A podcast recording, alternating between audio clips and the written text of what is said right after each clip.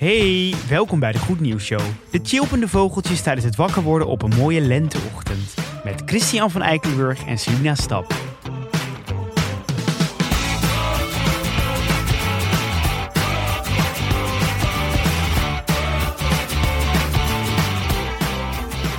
Hallo. Hallo. Chill, chill, chill. Ja, de grutto en de poppy. We zijn de laatste tijd van de dierengeluiden. Ja, klopt. Ik, vind het, ik ga er enorm goed op. Ik ook. En ik heb ook goed nieuws voor jou. Nou, Waar je hartstikke misschien ook goed op gaat. Eh, namelijk een van de andere speerpunten in onze podcast... waar mensen geen genoeg van kunnen krijgen, ofwel en dan niet meer luisteren, mag ook... is het klimaat. Klimaat vinden we natuurlijk toch belangrijk. Ja, klimaat, feminisme, we draaien onze hand om. Vleesindustrie. Het is altijd het een of het ander. En nou heb ik hier weer iets over te vertellen. Namelijk over iets wat mijzelf ook eh, naar het hart, aan het hart gaat. Ik zeg het altijd fout, aan het hart gaat. En dat is vliegschaamte. Want ik ben iemand die dol is op reizen. Ik hou ervan. Het is iets wat ik, waar ik plezier aan beleef. Waar ik vind dat mij verrijkt. Maar het kost natuurlijk veel CO2 in de lucht. En helemaal voor korte vliegroutes denk je toch... ja, had dit nou zo gehoeven? Mhm. Maar nu is er een oplossing. Oh ja, Chris, heb je ooit gehoord van de Zeppelin? absoluut. De Zeppelin. Vroeger was de Zeppelin hip and happening. Na de Tweede Wereldoorlog ging iedereen met de Zeppelin, reisde overal naartoe. Tot een fatale ramp, Chris. De Hindenburg-ramp. Dat was namelijk de grootste passagiers-Zeppelin ooit gebouwd. Die stortte neer. Daar zijn nog beelden van te zien. Het ziet er heel heftig uit. En toen zijn alle passagiers omgekomen, alle 35 passagiers. En toen werd toch besloten dat de Zeppelin niet veilig genoeg was en dat het vliegtuig beter konden gebruiken om mensen te gaan vervoeren via de lucht. Want die, dat is wel heel veilig. Dat is, nou ja, blijkbaar veiliger dan Veiliger die Zeppelin. Ja. want mensen waren nogal geschokt door die ramp. Maar de Zeppelin maakt een comeback.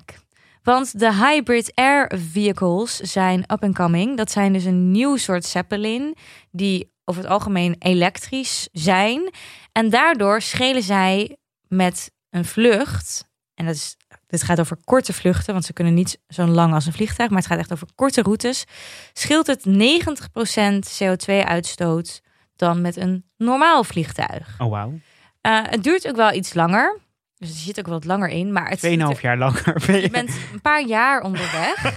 maar, dan heb je, je, ook wat. wel. En 90% minder. Nee, maar hoe, hoe, hoe, hoe gaat... Of ga je dat nu nog vertellen? Ja, dat ga ik vertellen. Oké, ik hou mijn mond. Dus zeg maar, de Zeppelin, ze willen dit nu in gaan zetten. Ze willen de Zeppelin een nieuw imago geven van het is veilig, het is veel beter voor het klimaat en het is veel leuker. Want ik kan ook even laten zien, we hebben ook een filmpje, die zet ik in de show notes van hoe het eruit komt te zien.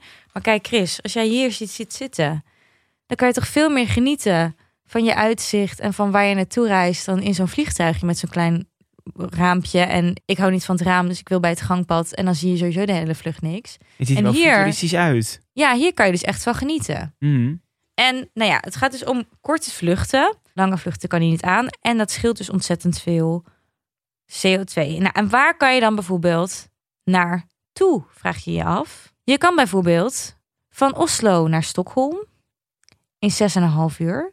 Is het niet heel kort, maar is dus heel goed voor het, veel beter voor het klimaat. En je hebt echt een prachtig uitzicht de hele tijd. Je kan van Seattle naar Vancouver in een paar uurtjes. Je kan naar Belfast en Liverpool in een paar uurtjes, waar nu nog allemaal vliegtuigen voor worden gebruikt. En uiteindelijk zegt het ja, hoe lang jij op het vliegtuig bezig bent met inchecken, door de douane, et cetera. Hier rij je gewoon letterlijk heen. Je hebt één kleine check en je stapt die Zeppelin in. Is eigenlijk dan net zo lang en je hebt een veel betere vlucht. Dus het is helemaal op en coming. Eh, verschillende organisaties hebben ze ook al aangeschaft. Er zijn nu tien prototypes de lucht ingegaan met zes testvluchten. En als het goed is, gaan we hier dus in de toekomst gebruik van maken, Chris. Wat mooi. Het doet me ook een beetje denken aan dat allerlei oude dingen weer opnieuw worden gebruikt.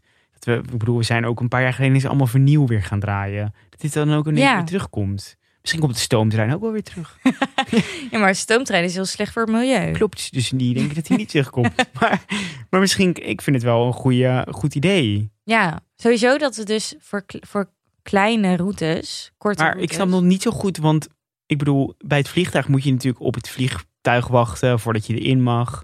Maar waarom zou het bij een Zeppelin dan minder, waarom kan je daar zo instappen? Nou, omdat je dus niet zoals, kijk, als je op het vliegveld bent, dan kan je natuurlijk vertraging hebben omdat het vliegtuig nog ergens anders vandaan komt en je moet eerst nog door de douane. Ja. Dat soort dingen. In principe wat wij altijd doen is twee uur van tevoren voor je dat je vlucht gaat, Mhm. ben je wel op Schiphol. Ja. Just in case. Ja.